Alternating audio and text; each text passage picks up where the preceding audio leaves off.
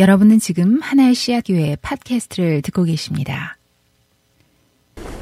작년에 제가 그 긴 백패킹인 그 JMT를 마치면서 아, 이제는 진짜 이렇게 길게 힘들게 걷는 일은 끝이다 이렇게 다짐을 했는데요. 어, 여름이 되니까, 이번 여름이 가까워지니까 뭔가 이렇게 제 마음속에서 뭔가 이렇게 스물스물 이제 올라오면서 예, 걷고 싶은 그런 마음이 좀 생기더라고요. 어, 우리 교우 중에 은규 형제 부모님이 산티아고를 마치셨거든요. 그래서 제가 어, 그거를 듣고 되게 아, 부럽다 싶은 어, 나도 걷고 싶다 싶은 그런 생각이 예, 들더라고요. 아, 제가 참 좋아하는 책 중에 하나가 길 위에서 하나님을 만나다라는 그러한 책이 있어요. 어, 그 책의 한 구절에 보면은요, 이런 말이 나옵니다. 인간은 자신이 인간임을 느끼고 싶을 때, 뭐, 자신이 변호사나 학자나 무슨 그 밖에 호칭이 아니라 그냥 그저 인간이 자신이 인간임을 느끼고 싶을 때 신발끈을 맨다. 그리고 그것을 더 절감하고 싶을 때면 아예 신발도 벗고 맨발도, 맨발로 걷는다. 인간과 시간 사이에 이상한 관계를 표현할 때, 이상한 관계예요. 표현할 때 우리는 흔히 한국말에서 이렇게 표현하죠. 시간이 휙휙 지나간다. 내 발목을 잡지 마라. 혹은 내가 막다른 골목에 이른 것 같다. 예. 모두 다 우리가 걷고 있을 때, 다시 말해서 모두가 우리가 길 위에 있을 때 사용하는 단어죠. 그렇죠. 여러분, 제가 걷고 싶은 것은 어, 인간이 되고 싶어서입니다. 걷다 보면은요, 내가 인간이 된다라는 게 무엇인지 길 자체가 가르쳐 주거든요. 그래서 그 느낌은 참 설명하기가 쉽지 않은데, 어, 이 길이 나를 가르쳐 주고 있구나라는 것을 느낄 때가 굉장히 많습니다. 혼자서 배낭을 메고 걷다 보면, 그리고 혼자서 그렇게 걷다 보면, 평소에는 내 마음이나 어, 내 생각이 너무 산만해서 내 내면의 깊은 곳을 들여다 보지 못하던 것들이 조금씩, 예, 조금씩 보이기 시작합니다. 특별히 자연 속의 길들이 그렇죠. 내 주의를 빼앗는 것이 없기 때문에 그런 거죠. 여러분, 예상하시는 대로 오늘 제가 여러분들하고 걷기에 관한 말씀을 나누려고 합니다. 어, 걷기의 그 주인공이 바로 야곱인데요. 어, 26실장부터 시작되는 그 야곱의 인생에서 시작해서 오늘 여기 35장 우리가 읽었는데, 어, 그 인생을 쭉 돌아보면은요, 몇십 년의 그 인생이 한열장 남짓에 이렇게 요약이 되어 있는데, 어, 그 앞부분에 보면은 야곱은 형 에서로부터 어, 큰아들 장자권을 빼앗은 후에 에서가 그것 때문에 화가 나서 복수하려고 하니까는 외삼촌 라반의 집으로 도망을 갑니다. 외삼촌 라반의 집으로 도망가는 길에 어느 곳에서 밤이 되어서 돌베개를 베고 자는데 그곳에서 꿈을 꾸게 되는 거죠. 그 꿈의 내용이 뭐냐 하면은 계단이 있고 그 계단의 끝이 하늘에 닿아서 천사들이 그 계단으로 사다리로 오르락내리락 하는 것을 보게 됩니다. 그리고 그 계단의 꼭대기에 하나님께서 야곱에게 이렇게 말씀하세요. 나는 너희의 조상 아브라함의 하나님, 이삭의 하나님인데 내가 야곱 너도 돌보겠다. 너와 너의 자손을 돌보아 주겠다. 복 주겠다라는 그러한 꿈을 꿉니다. 그러면서 28장에 보면은요. 거기를 원래 그곳의 이름은 야곱이 돌베개를 잤던 그 베고 잤던 곳의 이름은 루스인데 거기를 야곱이 뭐라고 부르냐 하면은 하나님의 집 베델이라고 부릅니다. 그러고 나서 창세기 28장 21절에 야곱이 그, 그 잠을 자고 그, 그 잠에서 깨어난 후에 야곱이 이렇게 말합니다. 제가 안전하게 저의 아버지의 집으로 돌아가게 해 주시면 주님이 저의 하나님이 될 것이며 이럽니다. 무슨 얘기냐면은 야곱이 잠시 형 에서를 피해서 외삼촌 집으로 돌아가지, 저 도망가지만 그러나 야곱도 그 세월이 20년이 넘게 걸릴 줄은 몰랐던 거죠. 그래서 제가 외삼촌 집에 잠시 피난에 있다가 형 에서의 화가 누그러져서 내가 다시 아버지 집으로 돌아가게 되면 그러면 내가 나를 지켜주신 하나님이 저의 하나님이라는 것을 믿겠습니다. 그런 고백을 드리는 거죠. 그러나 제가 말씀드린 대로 그 세월이 20년을 훌쩍 넘어갑니다. 20년을 훌쩍 넘어가요. 여러분, 여러분들은 미국에서 살면서 미국에서 살게 될지 아니면 지금 이곳 베이 지역에서 터를 잡고 얼마나 살지 또 어느 곳으로 가서 어느 곳으로 길을 떠나서 그곳에서 얼마나 살게 될지 우리가 자신하고 확신할 수 있을까요?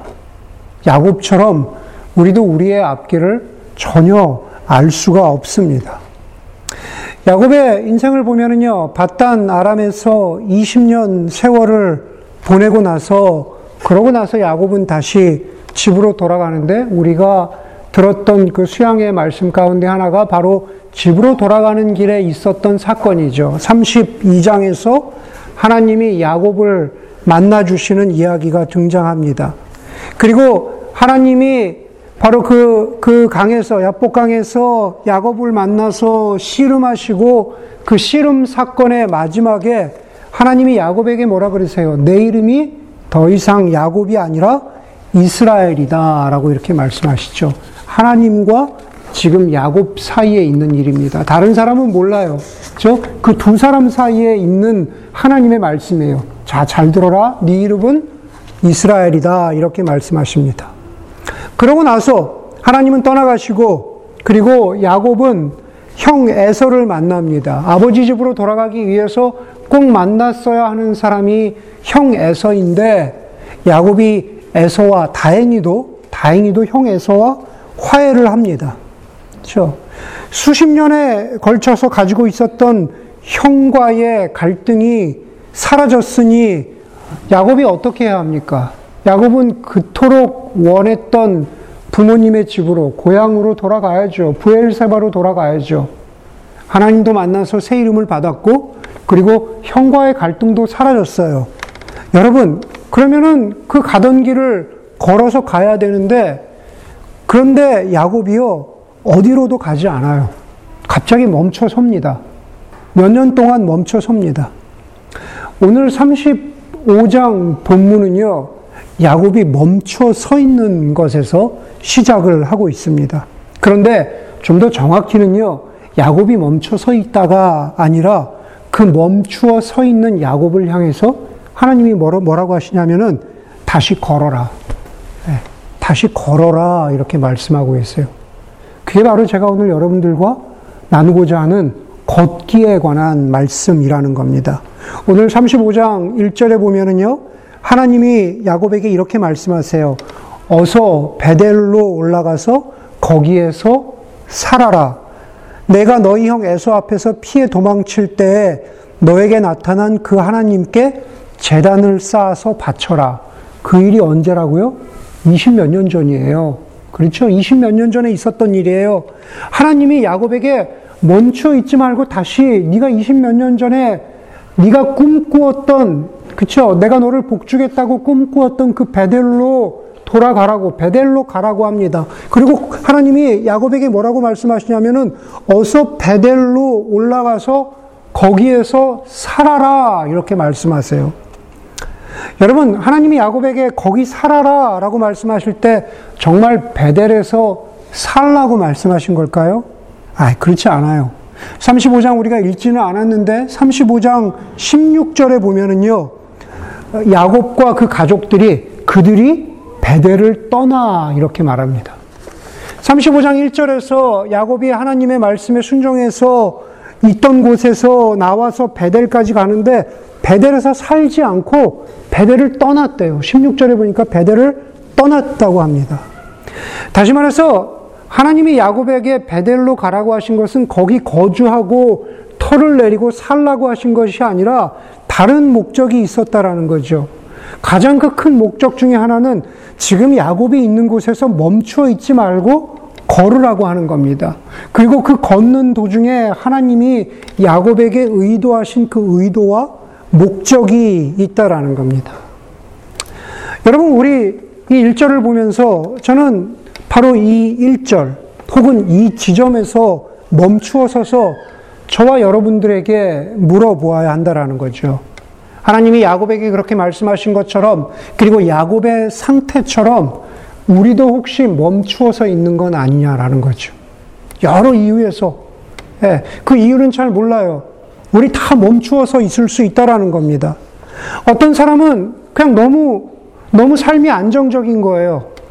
그러니까 걷기를 원치 않아요. 그냥 멈추어 서 있, 서 있습니다. 어떤 사람은 방향을 몰라서, 다시 말해서 뭘 어떻게 해야 할지 몰라서 그냥 멈추어 서 있는 사람도 있습니다. 또 어떤 사람은 영적으로, 육신적으로 아무런 기력이 없어서, 뭔가 마음의 열정은 있는데 기력이 없는 거예요. 힘이 없어서 그냥 멈추어 서 있는 사람도 있을 수 있다라는 겁니다. 여러분, 우리가 그렇게 멈추어 서 있을 수 있죠. 예, 그것이 죄는 아닙니다.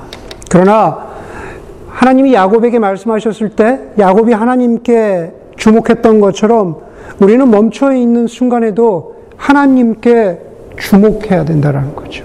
이게 무슨 말일까? 여러분 오늘 저의 걷기와 이렇게 왔다 갔다 하면서 제가 어, 오늘 설교를 하는데요. 제가 산에 간다고 하면은요. 열 사람 중에 질문을 하는 열 사람 중에 여덟 사람이 묻는 질문이 한 가지가 있습니다. 뭐냐 하면은 목사님 곰 때문에 위험하지 않으세요? 곰 무섭지 않으세요? 산에 가면은 곰 있다던데. 어, 대답부터 하자면은 괜찮습니다. 예, 물론 곰이지만 그렇게 위험하지 않아요. 이렇게 잘 나오지도 않고 그리고 여기는 블랙 곰이기 때문에 조심만 하면은 그냥 그냥 그렇게 곰 자체가 위험하지는 않습니다. 그런데 정말로 위험한 곰들은 북극곰이죠. 예, 정말로 위험한 곰은 북극곰입니다. 우리는 알라스카에 간다고 하면은 북극곰을 굉장히 위험하게 바라보지만 알라스카에서 살아가는 에스키모들은 북극곰을 좀 다른 방식으로 대하고 다른 방식으로 바라본다 그래요. 에스키모 말로 북극곰을 토나르스쿠라고 부른다 그래요. 토나르스쿠. 그런데 그것은 그, 그 토나르스쿠의 뜻은 뭐냐면 힘을 주는 존재래요. 예, 위협적인 존재, 무서운 존재가 아니라 토나르스쿠, 힘을 주는 존재래요. 다시 말해서 에스키모들에게 이건 무슨 뜻이냐면요. 에스키모들에게 북극곰을 정면으로 마주치는 일은 목숨을 걸 만큼 위험한 일이기도 하지만은 동시에 에스키모들에게 북극곰을 만나는 일은요, 바로 그렇게 춥고 황량한 자연 환경 가운데에서 내가 어떻게 살아갈 수 있도록 돕는가 도움을 주는 존재라는 거죠. 예, 무슨 물론 토템 사상이긴 하지만은 에스키모들에게는 그런 사상이 있는 거예요. 내가 북극곰과 대면하여 마주쳤을 때 나는 이 험하고 위험한 상황을 살아갈 수 있는 지혜를 배운다. 그런 뜻인 거죠. 그런 의미에서 북극곰은 위험한 존재, 존재가 아니라 힘을 주는 존재인 거죠. 에스키모들에게 인내를 주는 존재라는 겁니다. 여러분, 다시 야곱으로 돌아가면요. 야곱에게 하나님은 북극곰 같은 존재라는 겁니다. 그게 제가 하고자 하는 이야기예요. 하나님은 야곱에게 위협적인 존재가 아니라 하나님은 야곱에게 힘을 주시는 존재예요. 멈춰서 있는 야곱에게 그런 존재가 하나님입니다. 우리 모두에게도 멈추어 있는 우리에게 하나님은 위협하시거나 겁주시거나 협박하시는 분이 아니라 하나님이 우리에게 말씀하실 때 그것은 하나님이 우리에게 힘 주시기 위해서 그래요. 우리로 하여금 다시 우리의 인생의 여정을 걸어가도록 하기 위해서 하나님이 우리 앞에 말씀하신다라는 겁니다. 하나님이 야곱에게 힘을 주시는 방식이 야곱의 인생마다 조금씩 다 달랐습니다. 그렇죠. 제가 그것을 야곱의 인생을 다 꿰뚫지는 않겠습니다. 그러나 창세기 28장 베델에서 하나님은 야곱에게 나타나셔서 말 그대로 위로해 주셨고 32장에서는 야곱의 이기적인 생각보다 훨씬 크신 하나님을 대면하게 하신 분이 바로 그 하나님, 여호와 하나님입니다. 그리고 오늘 여기 35장에서는 하나님은 야곱을 독촉하시죠. 위협적이지 않은 방식으로 하나님은 야곱을 독촉하세요. 야곱을 가만두시지 않습니다. 그 이유는 바로 야곱을 위해서입니다. 하나님이 우리를 독촉하실 때 하나님 하나님이 우리를 그렇게 뒤에서 미시는 이유는 말씀하시는 이유는 그것은 바로 우리의 유익을 위해서 하나님이 그렇게 하신다라는 거죠. 여러분 하나님이 야곱에, 야곱에게 너는 베델로 걸어가라 라고 말씀하신 것은 베델에 뿌리를 내리고 살아라 라고 하는 말씀이 아니라 야곱이 스스로 고백했던 것처럼 주님이 나의 하나님입니다 라고 그렇게 야곱이 고백할 수 있도록 어디서요? 바로 이곳에서 베델까지 걸어가는 동안에 하나님이 야곱으로 하여금 그 고백을 하도록 하시기 위해서 그렇다는 거예요. 그것은 걸어가면서 깨닫는 거예요. 걸어가면서 하나님을 만난다는 것입니다. 그것이 바로 오늘 설교의 주제인 자기 성찰과 영적인 자기 성찰과 자기 부인이라는 겁니다. 여러분 자기 성찰 나를 돌아본다. 여러분 자기 성찰이라는 것은요 한마디로 영적인 가면을 깨고 영적인 가면을 벗는다는 뜻입니다. 제가 30년 전에 결혼했거든요. 1993년에 예, 올해 올해 결혼 30주년이 됩니다. 결혼할 때 야외 촬영을 했어요. 야외 촬영을 했는데 롯데월드에서 했습니다. 네, 롯데월드에서 했는데 어 그때 얼굴에 화장을 했어요. 뭔가 화장을 좀 사진 잘 나오라고 화장을 하잖아요. 어, 그 야외 촬영이 끝나고 나서 너무 배가 고파서 KFC에 갔는데 제가 화장을 지울 틈이 없어서 화장을 한 채로 KFC에 들어가니까 뭐 사람들이 막 쳐다, 쳐다보더라고요. 네, 화장한 남자가 흔치 않으니까 뭔가 뽀얗게 발랐으니까. 네. 그래서 사람들이 제 얼굴을 이렇게 많이 쳐다보던 기억이 30년 전인데도 아직도 생생하게 기억이 납니다. 여러분, 그때 제 얼굴이 화장인지 변장인지는 알 수 없지만은, 여러분, 제가 그렇게 화장을 하고 계속 살아갈 수는 없죠. 근데 여러분, 우리는요, 영적으로 우리가 그렇게 살아가는 사람들이 많이 있어요. 자기의 본 얼굴을, 영적인 내면의 얼굴을 가리고 살아갑니다. 여러분, 우리가 기독교에서 영적이라, 스피리추얼하다, 저 영적이란 이야기를 많이 하죠. 영적이라는 말을 할 때요, 그것을 우리가 굉장히 어, 육체와는 상관없는 굉장히 무슨 영에 관련된 일로 생각하는 경우가 많이 있어요. 그런데 성경에서 영적이라는 것은요, 우리의 전인적인 거예요. 우리의 모든 것을 포함합니다. 우리의 지성, 우리의 감정, 우리의 육신, 우리의 영혼, 이것이 바로 모든 것을 합해서 영적 혹은 전인적이라는 겁니다. 다시 말해서 영적인 가면을 썼다라는 것은 감정적으로, 인격적으로, 관계적으로 자신을 감추고 살아가는 사람들이 많다라는 겁니다. 자기 성찰을 하지 않고 살아간다라는 거죠. 하나님이 북극곰과 같은 존재가 되어서 야곱 앞에 나타나니까 야곱이 그때부터 자기를 성찰하기 시작해요. 자기의 영적 가면을 벗기 시작합니다. 여러분, 우리가 우리의 인생 가운데에서 하나님을 만난다? 혹은 내가 하나님으로부터 큰 영적 감화를 받았다. 나의 인생 가운데서 영적인 멘토를 만났다. 그 사람이 나에게 인생에 영향을 준 사람이다. 라고 하는 경우, 하나님이건 사람이건, 그게 누구건 간에 그런 사람은요, 우리에게 위협이나 협박이나 수치나 죄의식을 주는 사람이 아니라 그런 존재가 아니라 우리로 하여금 삶을 성찰하도록 하는 사람이 그것이 참 좋은 영향을 주는 사람이에요. 야곱은요, 자기 성찰을 뭘로 시작하냐면요, 회개로 시작합니다. 35장 오늘 읽었던 말씀 2절에 보니까 야곱이 하나님의 말씀을 들었는데요. 뭐라 하나님이 거기에 보니까는 너희가 가지고 있는 이방 신상을 다 버려라. 몸을 깨끗이 씻고 옷을 갈아입어라. 이렇게 하나님이 말씀하세요. 31장에 보면은요, 야곱이 20년 만에 외삼촌 라반의 집을 떠날 때 자기의 아내 라헬이 아버지 라반의 드라빔을 훔쳤다 그래요. 드라빔은 뭐냐 하면은 수호신상 같은 거거든요. 그냥, 그냥 부적 같은 거. 예, 그냥 가지고 있으면 좋은 거. 그 드라빔이 어, 가지고 있는 사람에게 안전과 복을 상징한다고 할 수 있거든요. 그런데 그것을 뭐 어쨌든 야곱은 잘 몰랐지만은 라헬이 그것을 가지고 나왔어요. 그런데 오늘 35장 2절에 보니까는 너희가 가지고 있는 이방 신상을 다 버려라 이렇게 말합니다. 여러분 그것을 버리는 게 회개입니다. 하나님 대신 혹은 하나님만큼이나 나의 안전이나 나의 복이나 나의 그 무엇인가를 확보해 주리라고 믿었던 것을 버리는 것. 그것이 길을 떠날 때 가장 중요한 것이거든요. 산속을 걷다 보면요, 사람들이 굉장히 많이 버려요. 가끔 나오는 그 헛에 보면은요, 하이컬 박스라는 게 있어요. 그게 뭔지 아세요? 사람들이 지고 오다가 도저히 무거워서 가지고 가지 못하는 옷, 신발, 물건, 책, 다 음식 거기다 두고 가는 겁니다. 네.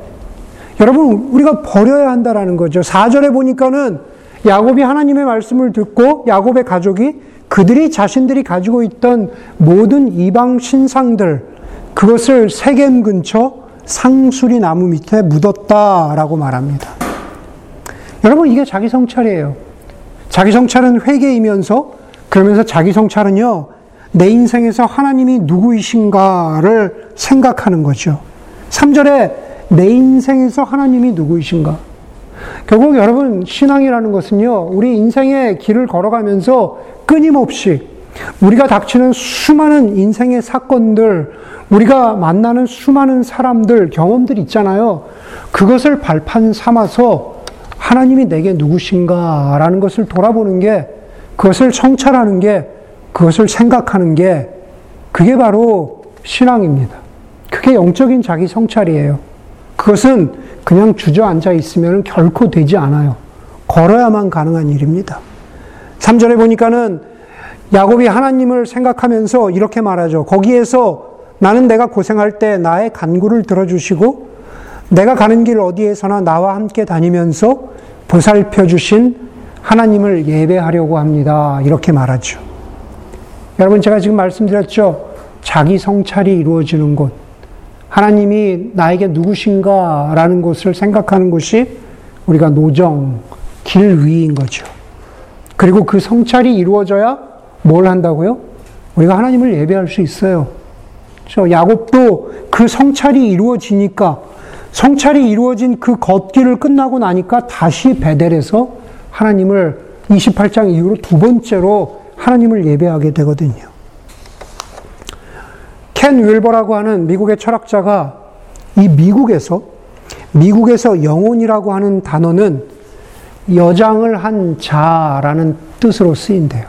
그럼 우리가 뭐 남장했다, 여장했다 그런 뜻이 있잖아요. 예.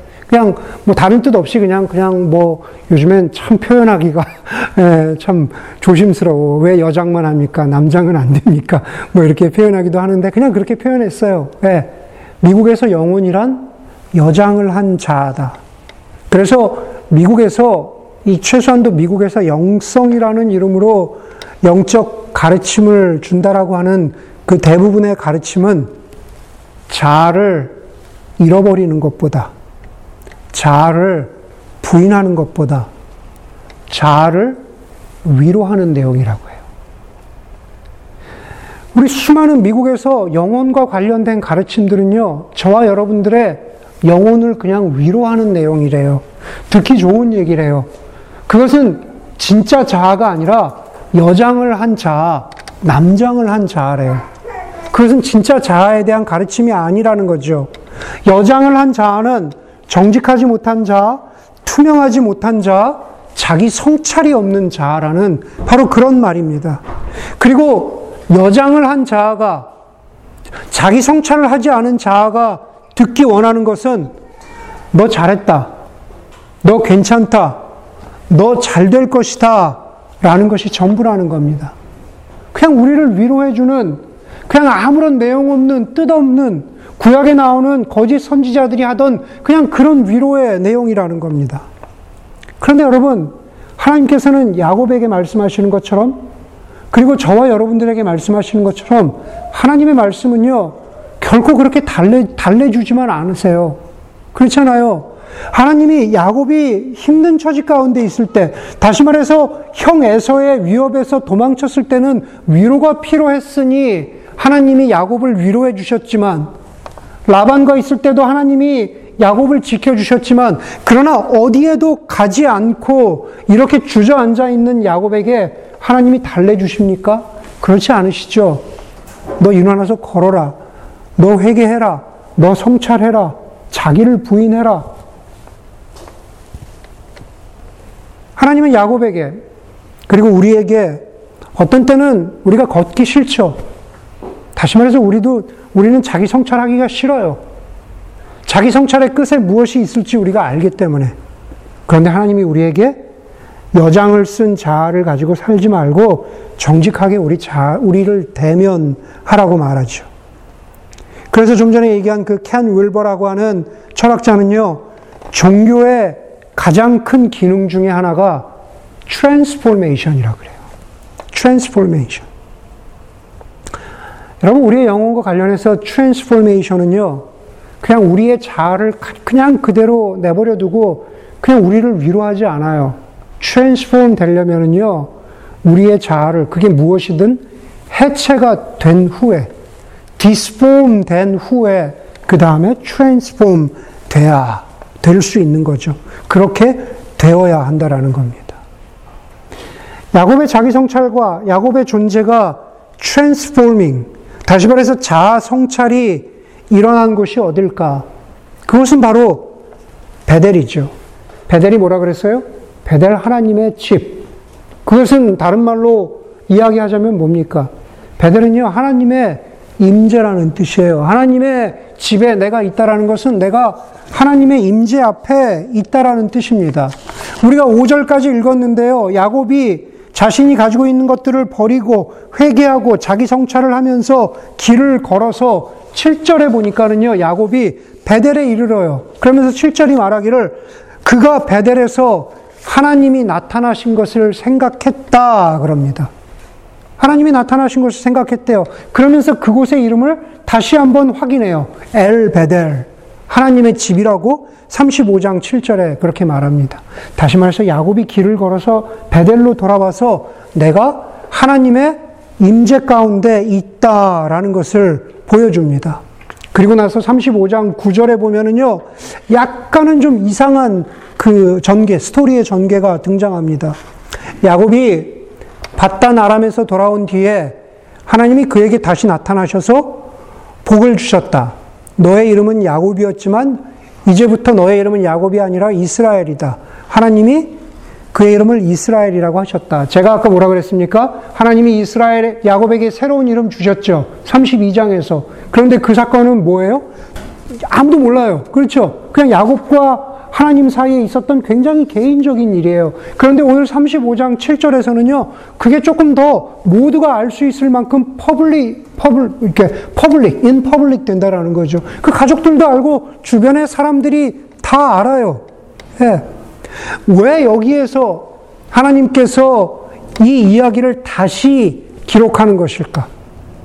자, 이미 이스라엘이라는 이름을 주셨는데 왜 여기에서 다시 복을 주셔서 그 복의 내용이 너희, 너가 더 이상 야곱이 아니라 이스라엘이다 라는 것을 다시 한번 확인해 주시는 그냥 그 반복이 일어나고 있을까?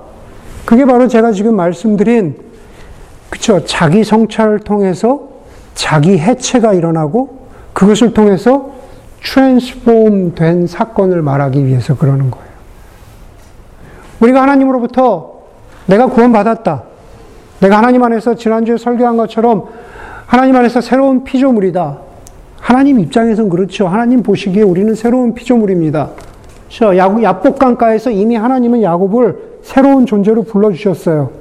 그러나 진정한 transformation은 인간의, 인간의 그 사이드에서 정말로 새로운 존재가 되어가는 것은 우리가 자기 성찰을 할 때, 길을 걸어갈 때, 회개할 때, 우상을 버릴 때, 진정으로 이스라엘이라 불리는 겁니다. 그리고 15절에 야곱이 하나님이 자기와 말씀을 나누던 곳의 이름을 베델이라고 했다. 왜 자꾸 반복해요? 이미 수십 년 전에 베델이라고 했는데, 여러분, 28장 21절에서는요, 수십 년 전에 거기서는 야곱이 뭐라 그래요?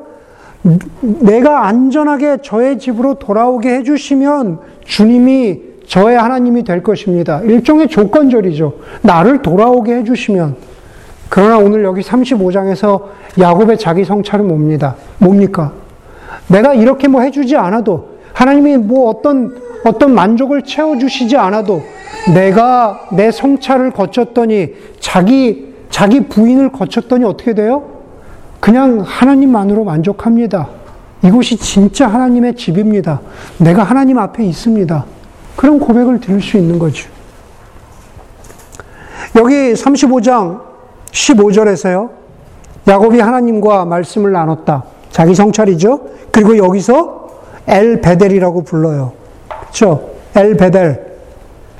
누가 누가 그렇게 합니까? 야곱이 그렇게 하죠. 네, 성경 있는 분들은 보세요. 15절 보세요.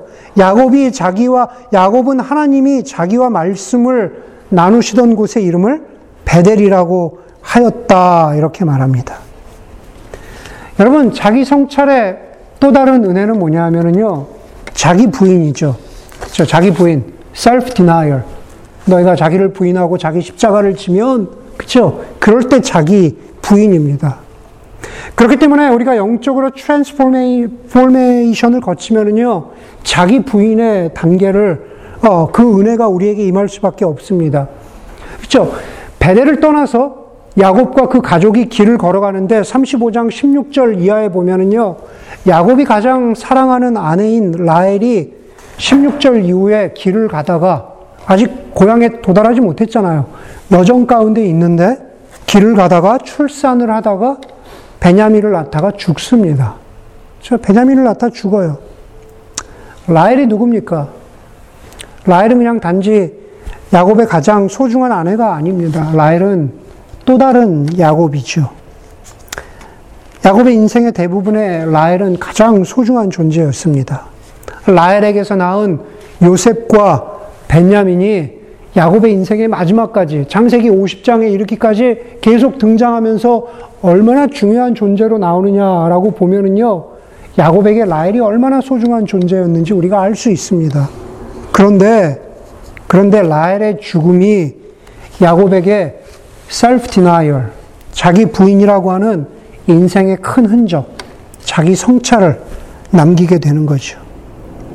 여러분 그 흔적이라는 것은 상처나 흉터와 같은 아픈 흔적이 아니라 성숙을 향한 흔적을 남기게 됩니다. 시편 46편 10절 11절에 보면은요. 너희는 가만히 있어 내가 하나님인 줄 알아라. 야곱의 하나님이 우리의 피난처시다. 그런 말, 말씀이 나와요. 너희는 가만히 있어 내가 하나님인 줄 알래요. 야곱의 하나님이 우리의 피난처시라고 말합니다. 시편 46편에 너희는 가만히 있다라고 하는 히브리어 하루프는 멈추다라는 뜻이기도 하지만은 너희는 가만히 있다라는 뜻은요. 잡았던 것을 놓다라는 뜻이기도 하대요. 잡았던 것을 놓다. 여러분 의학이 발달한 지금도요. 산모가 아이를 낳다가 죽습니다. 손 쓸 도리가 없어요. 그러니 야곱은 어땠을까? 저 라헬이 이제 죽으려고 하는데 베냐민을 낳다 죽으려고 하는데 무기력합니다. 절망스럽습니다. 그리고 마지막 순간에 아마 그렇게 소중했던 라헬이었으니까 마지막 순간까지 라헬의 손을 잡고 있었겠죠. 그런데 이제는 잡았던 그 소중한 존재 라헬의 손을 놓을 수밖에 없어요. 너희는 가만히 있어. 너희는 잡았던 것을 놓고. 우리가 야곱처럼 우리의 인생 가운데서요, 자기 성찰과 자기 부인의 여정을 겪게 되면은요, 우리 인생 가운데 우리 누구나 다 라엘 같이 우리가 꼭 잡고 있는 것들이 있거든요. 놓지 못하고 있는 것, 끝까지 붙잡는 것들이 있거든요. 여러분, 그것을 놓아야 하는 순간이 있어요. 너희는 가만히 있어. 내가 그것을 놓는 것은요, 그죠? 그것은 곧 자기 부인의 모습입니다. 내가 고집하지 못하고 있던 것을 놓는 것. 그리고 그것을 놓았더니, 야곱이 라헬의 손을 놓았더니, 야곱은 여전히 같은 사람이지만, 그러나 동시에 다른 사람이 되고, 다른 인생이 되고, 다른 인생의 여정을 걸어갑니다. 그것이 바로 영적으로 변화된, 트랜스포밍 된 사람의 모습인 거죠. 여러분, 야곱이 붙잡았던 라헬의 손을 놓고요. 라헬이 죽어요. 그리고 라헬의 장례식을 마칩니다. 그리고 35장 21절에 보세요. 거기 보니까는 이스라엘이 다시 길을 떠나 이렇게 말합니다. 라헬의 손을 놓기까지 라헬의 손을 놓기까지 그 이름이 뭐라고 나와요? 성경에 야곱. 그런데 35장 21절에 누가 길을 떠나요? 이스라엘. 그쵸? 놓기까지는 야곱이었어요. 놓은 후에 진정으로 하나님이 그에게 주신 누가 돼요? 이름 이스라엘이 되는 거예요. 정말로 새로운 존재가 되는 겁니다. 우리는 그 자기 성찰이나 자기 부인이 없이는 우리 그런, 그런 존재가 되지 못한다라는 겁니다. 오랜 세월이 지나서 예수님이 게스만의 동산에 기도하실 때 그 마지막 기도에 나의 뜻대로 마시고 아버지의 뜻대로 하옵소서 그렇게 기도합니다. 여러분 오늘 설교 주제와 관련해서 나의 뜻대로 마시고 그 예수님의 기도는요 자기 성찰의 기도입니다. 히브리서에서 뭐라 그래요? 그 예수님이 하나님의 아들이시라도 받으신 고난으로 순종을 배웠다라고 말합니다. 순종이 그냥 배워지지 않아요. 자기 성찰이 그냥 배워지지 않아요. 영적인 transformation이 그냥 이루어지지 않아요. 예수님이 기도하신 것, 예수님이 놓으신 것, 예수님이 포기하신 것, 그것이 바로 받으신 고난으로 순종을 배웠다라는 뜻입니다.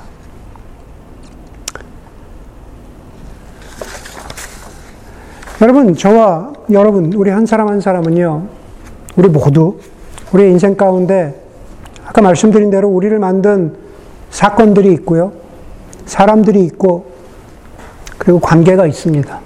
그게 우리 인생의 대부분이죠.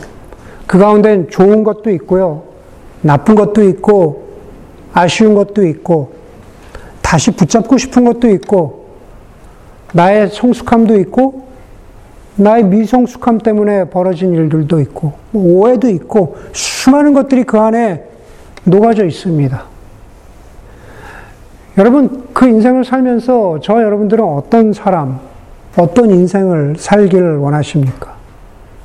저와 여러분들은 예수님보다 낫습니까? 그렇지 않죠. 여러분, 제가 말씀드리고자 하는 것은 우리에게도 야곱처럼 자기 성찰이 필요하다는 것. 그것은 나를 해체시키는 성찰이어야 된다라는 거죠. 그래야 우리가 하나님 앞에서 더 새로운 존재가 될 수 있습니다. 그 성찰이 회개와 자기 부인으로 우리를 이끌어 가더라도 그래서 우리 인생에서 내가 놓고 싶지 않은 것을 놓아야 하는 우리 인생에 라엘의 손이 있더라도 우린 가만히 있을 수 있어야죠. 우리 놓을 수 있어야 합니다. 아까 제가 설교 시작하면서 인용했던 책, 길 위에서 하나님을 만나다라는 그 책에서 제가 굉장히 좋아하는 아주 의미 깊은 문구인데 좋아하는 구절이 하나 있습니다. 시간과 지형이 함께 꾸미는 음모를 순례자는 당해낼 재간이 없다라는 구절입니다. 시간과 지형이 다시 말해서 우리 모두는요 하나님의 시간과 하나님의 공간과 하나님의 사건 속에 있어요. 우리는 모두 그래요. 시간과 지형 속에 있어요. 하나님의 그, 그 계획하심 속에 있죠. 그리고 그 안에서 하나님이 우리를 향해 가지고 계신 그 모든 계획을 좋은 의미에서 컨스피러시를 그렇죠. 컨스피러시를 음모를 우리는 당해낼 재간이 없습니다. 우리는 하나님을 이길 수 없습니다.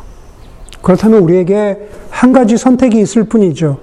그것은 하나님의 시간과 공간 속에서 나를 성찰하고 내가 고집하던 것을 내려놓고 그분의 속도에 나를 맞추어 가는 것이죠. 그것이 바로 성찰과 자기 부인입니다. 멈추어 있지 말고. 여러분, 우리 모두 그냥 멈추어 있지 말고, 주저앉아 있지 말고, 야곱처럼 길을 걸을 수 있는 그러한 저와 여러분들이 되기를 주의 이름으로 간절히 소망합니다.